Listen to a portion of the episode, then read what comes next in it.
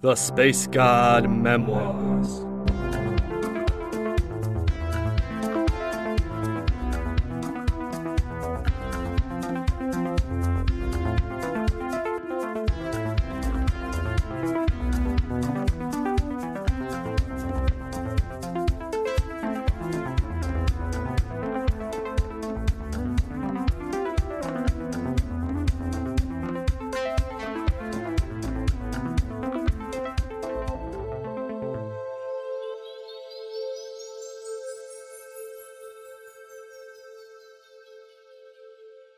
Season 2, Episode 21.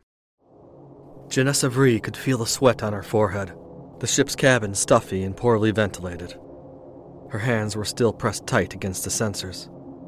She continued to look forward, ignoring her discomfort as she put her main focus on piloting, steadying her mind with the breathing exercises. The tension of a moment ago had subsided after several dimensional jumps and a brief foray into a bizarre other world. But her test flight was not quite done. She was almost there. The narrow tunnel opened at last, revealing a wide grotto in the earth, an expansive geode of orange yellow crystals whose many growths were illuminated in the artificial lighting the scientists had placed within. At the heart of the chamber stood a comparatively unassuming structure, a long rectangular building of black material, no markings or windows on its exterior. Janessa descended her ship, letting it coast down past the crystalline clusters and to a hangar door on the side of the building, which opened at her approach. Drifting within, she let it land in a small docking area where three ships similar to her own were parked. Janessa let loose a sigh of relief. She was here. She was successful. Turning off the ship with a mental command, she stepped out of her seat, through the door, and into the hangar, which smelled of metal and new plastic. Greetings, said the figure before her, a metallic blue Reuven form robot who was about her height. Welcome to Muntaki Labs Station, Inner Core 1. You have successfully completed your test flight. I will now take you to the doctor. Janessa nodded, following the thin framed bot as it shimmied across the floor into a door on the opposite end of the hangar bay. The mechanical being opened the door and led her into a high ceiling chamber, whose back wall was covered in a viewing screen that currently displayed a three dimensional graph of some kind. The rest of the room consisted in numerous tables covered in gadgets, notepads, and a variety of devices, half of which she recognized. More robots like the one guiding her were within, tending to the various experiments. Several Reuvens were present as well, either dressed in pilot's uniforms like herself or in the robes of scientists. The robot led Janessa to the far side of the room, just beneath the viewing screen, where a familiar figure in purple stood in quiet discussion with two other Reuven folk. They turned around at her approach. Dr. Alieren Muntaki stood two heads above Janessa. The doctor was slight of build, if somewhat tall, and looked down at her with her gentle brown eyes, a warm smile on their lips. Like a growing number among the intellectual community, Dr. Muntaki did not identify as any binary gender, opting for the neutral purple robes of a technician, with neck length hair of brown and red coloring. Ah, Janessa Vri, stated the doctor, looking down at her with a gaze that seemed to look straight through her, to the inside. It wasn't a judgmental gaze, merely an observant one. There was a light in those eyes, metaphorically speaking. One of our most promising pilots has returned from their test flight. Uh, that is you, of course. The doctor put on a wide smile. Our data shows that your connection to the ship's neural interface was complete. Your operation of the systems fairly intuitive. Your maneuvers exemplary, and your state of mind adequate for initiating a shift. So, suffice to say, you will be allowed into the piloting program and taught the intricacies of operating our vessels. Uh, uh, thank you, Doctor, replied Janessa, feeling a tinge of nervousness in front of this person she had respected for so long. No need for thanks. I do you no favor. It is I who should be giving you a welcome. Welcome to the program, the next step in our society's growth. Like the others in this room, Janessa, you will play an integral part in our great work here. The doctor made a small flourish, then glanced quickly around the room. And it would seem that all of you are here.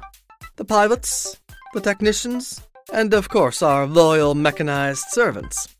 I believe it is about time for a proper introduction to the work you are going to be pursuing. Alieren Muntaki clapped their hands together, the room's previously bright lighting quickly dimmed to relative darkness. The large screen on the back wall simultaneously lit up, displaying an oversized image of what resembled one of the shift engines, but with several added parts, spinning slowly in a three dimensional profile. Yes, intoned Savaharthas at the edge of my consciousness. This must be it. This is what we seek. What the Vaers seek. A discovery worth pursuing you, worth devastating a world for. Strange energy surged through me, the chill of recognition, the unveiling of a secret. An image of Dr. Alieren Muntaki appeared in the corner of the 40 by 40 foot screen, the scientist standing before a three dimensional version of the company's logo, looking like a stylized tree. As Muntaki spoke, their voice was broadcast across the chamber, the various occupants looking up and listening intently. Janessa did likewise, her attention grabbed. Welcome to the Muntaki Corporation Skyforce, my friends, said the doctor, staring out at the crowd. This program is to be the first step of many that will transform our society. Those in this room, along with a handful of others, will be the pioneers of a new technology. Our ancestors traveled the land in carts driven by beasts.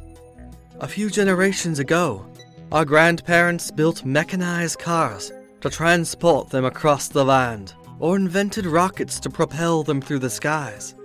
Simultaneously, they discovered the fuels hidden within Aruvis itself, which, when burned, would power their technologies. In time, with the arrival of our Vulda siblings, we would expand those technologies, perfecting the science of flight, building off world satellites, even visiting our nearby planets. With the science of Vuldria on our side, our cities are now powered by energy from the sun, the wind, and even the heat of Aruvis itself. Up on the screen, Janessa watched as the subjects of Dr. Muntaki's talk appeared a succession of technology represented in vivid video for all to see. These technologies were all a necessary step to get us to where we are now, yet they all had their cost. And their continued use eventually placed a burden on our culture, creating pollution, waste, and helping to foster a system where a select group of owners gained advantage over their fellows. Under the old technologies, Energy was a scarce thing. It had to be rationed, preserved, given to those who could afford it, who deserved it. But soon, that will be a thing of the past. Today, we have the shift engine, the first step toward a great change. You may have heard that the initial idea for the shift engine came to me in some sort of vision induced by drug use. This is not altogether false. The doctor smiled and nodded, chuckling quietly to themselves. But no, I was not munching on Morga root, as people have joked. Several years ago, I had developed a protocol for enhancing my brain's internal connections, fostering creativity and quickening the thought process. This included a thrice weekly microdose of Selvu mushrooms, well below the threshold for inducing psychoactive effects, plus a daily routine of breathing meditation derived from the Vulda traditional practices. For the most part, the results were subtle an enhance in mental acuity, a tendency to fall easier into a flow state, where I became more adept at piecing together the various ideas that would come to me. One morning, as I was reaching the peak of my meditation, sitting on my back porch and listening to the flan chirping above, I fell into a deeper, dream-like state, though retaining my full awareness similar to what some researchers would call a lucid dream. All around me was a vast chasm of swirling colors and lights, filled with unusual sounds and new sensations. Within that void appeared a being, resplendent with light, glowing with a golden sheen. Its form Reuven, but otherwise indiscernible. It did not speak, but I could feel it calling for my attention.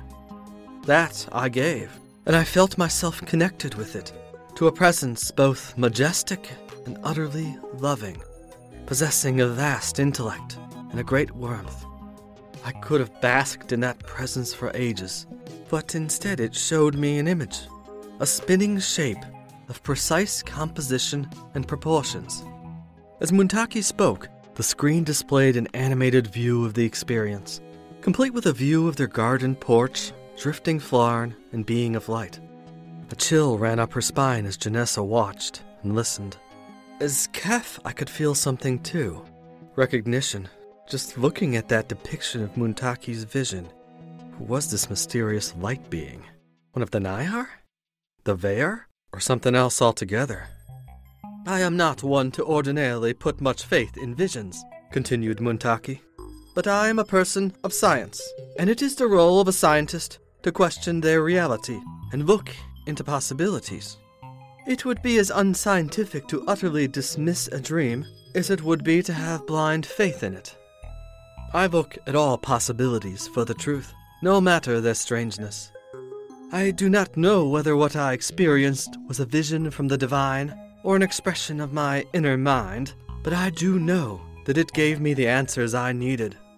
Another image appeared, the same image of that shift engine that Janessa had spotted earlier, this time in higher definition, the camera zooming in to highlight the various spinning parts. Behind me is a model of a shift engine. It is similar to what is found in the starships you have all flown, but the technically astute among you may notice a few key differences. This here is a prototype, an experimental hyper shift engine that I present as the next step. Our current generation is still partially held back by the laws of classical physics. The ships still require fuel to operate. While in flight, they will lose energy over time and will eventually need to be recharged. But when it is operating at its peak, a properly built shift engine will utilize an alternate style of physics, a multi dimensional physics. I will not bore you with the details, but remember that the engine itself operates on the idea of reaching into different frequencies of reality simultaneously. We should be able to pull from these realities vast amounts of energy, capable of being cycled through the new shift engine to produce near infinite fuel. Once perfected, this engine will not only be used for starships, but by everyone. It will replace the need for conventional energy of any sort, and may very well overturn our union's economy entirely. Yet such a step is needed to rise above the past and step boldly into a new present, free from the limitations of our history. The image you see behind me, continued Muntaki, is not of a computer model, but of the actual engine, a prototype located just below this room. When powered, it will be able to provide the space with all its energy needs. Today, before you all, I will turn it on. Janessa felt her innards flutter in excitement. The crowd of pilots, researchers, and press media waited in hushed anticipation as Dr. Muntaki pressed a small button on the table next to them. All waited for the machine to turn on, to activate, to bring the new source of energy that would be free and available to everyone, that would change the course of Aruvis's culture forever. It never occurred. The view screen went black.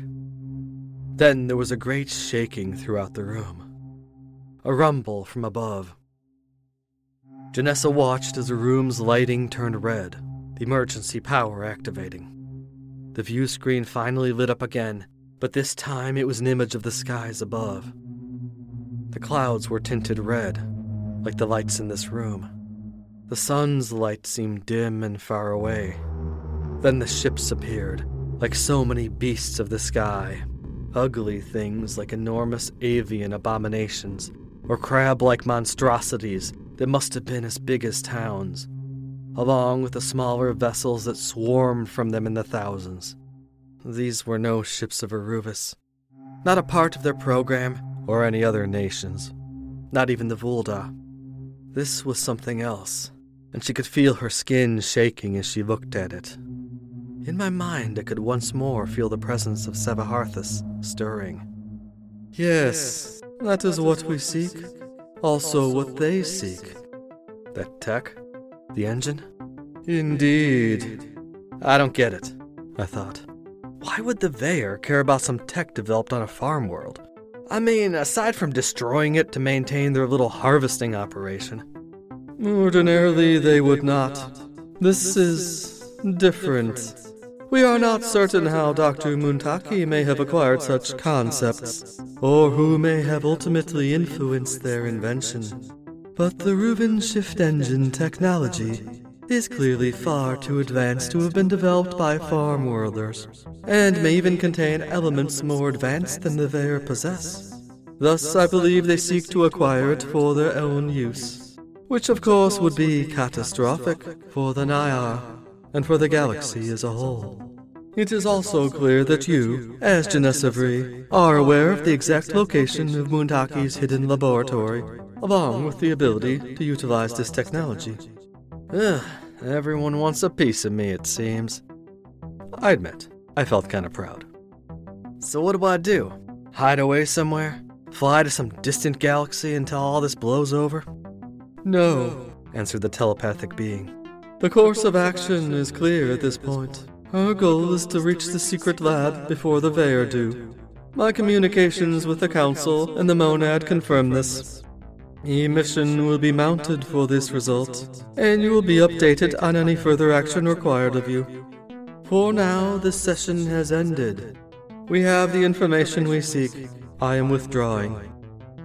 I could sense Savaharthas doing just that, withdrawing their presence from my mindscape the elder Nayar's powerful psyche fading away in seconds. I remained, couched in the perspective of Janessa Vri, as all eyes were drawn to the invaders.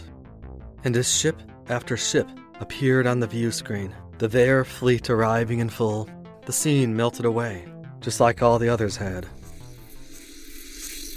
I found myself in the midst of a void, the image of Janessa Genesivri's life fading off like flotsam down a river.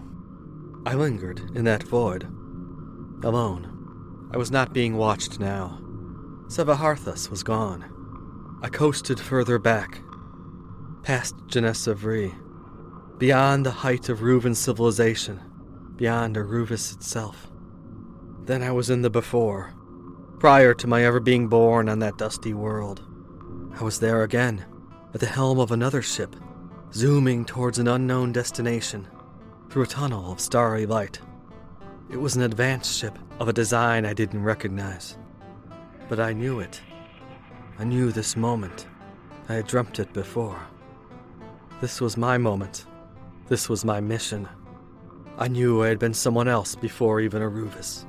My succession of lifetimes did not lead back through that planet's history.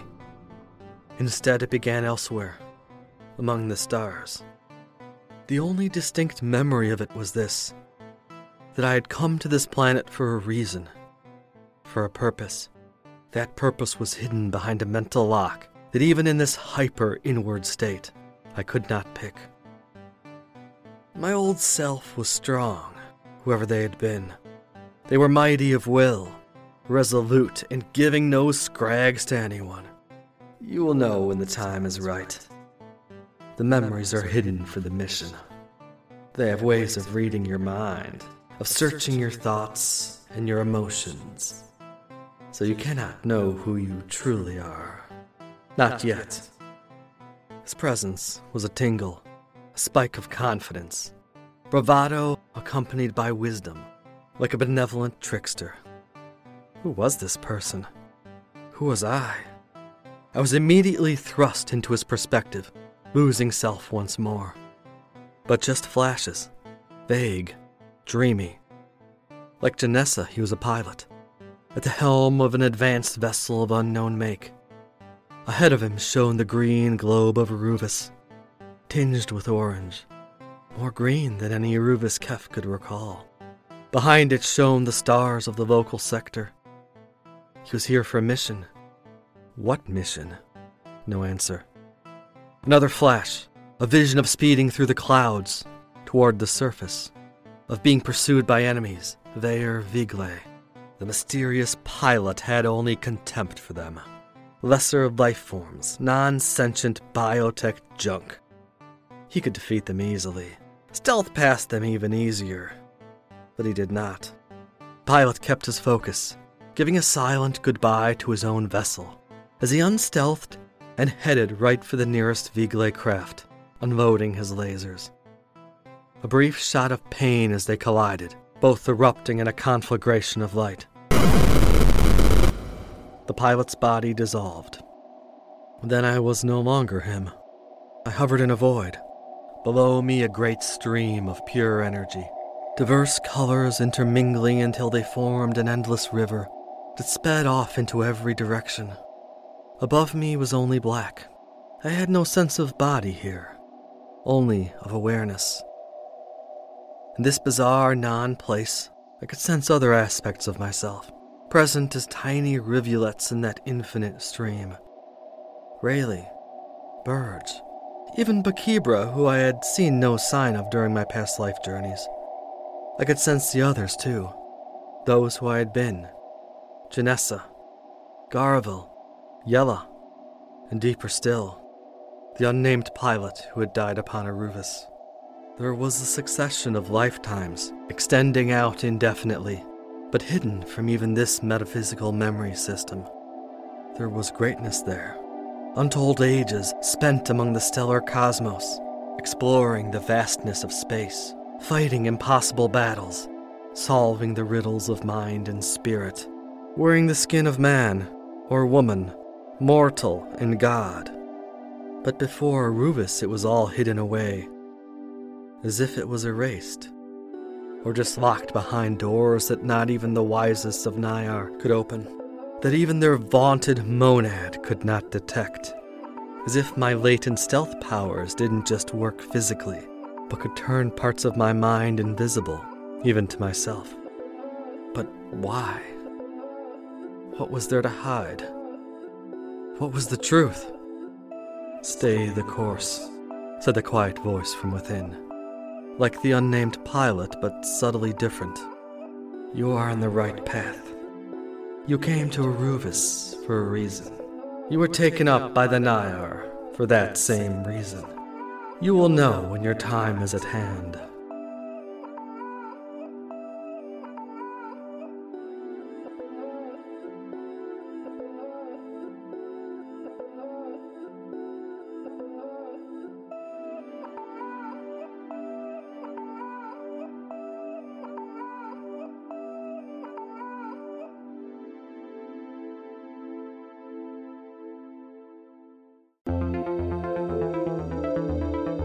Thank you for listening to this episode of The Space God Memoirs.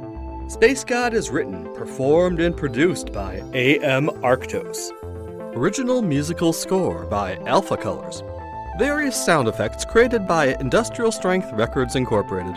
Please support this podcast by following, rating, and sharing on your favorite social media site. For further info on Space God, its creator, and various other opinions, musings, and thoughts, go to www.spacegodmemoirs.com or follow me on Instagram, Twitter, or Facebook. If you enjoyed the Space God Memoirs, please consider supporting us by becoming a patron. Check out the Patreon link in our description to learn more.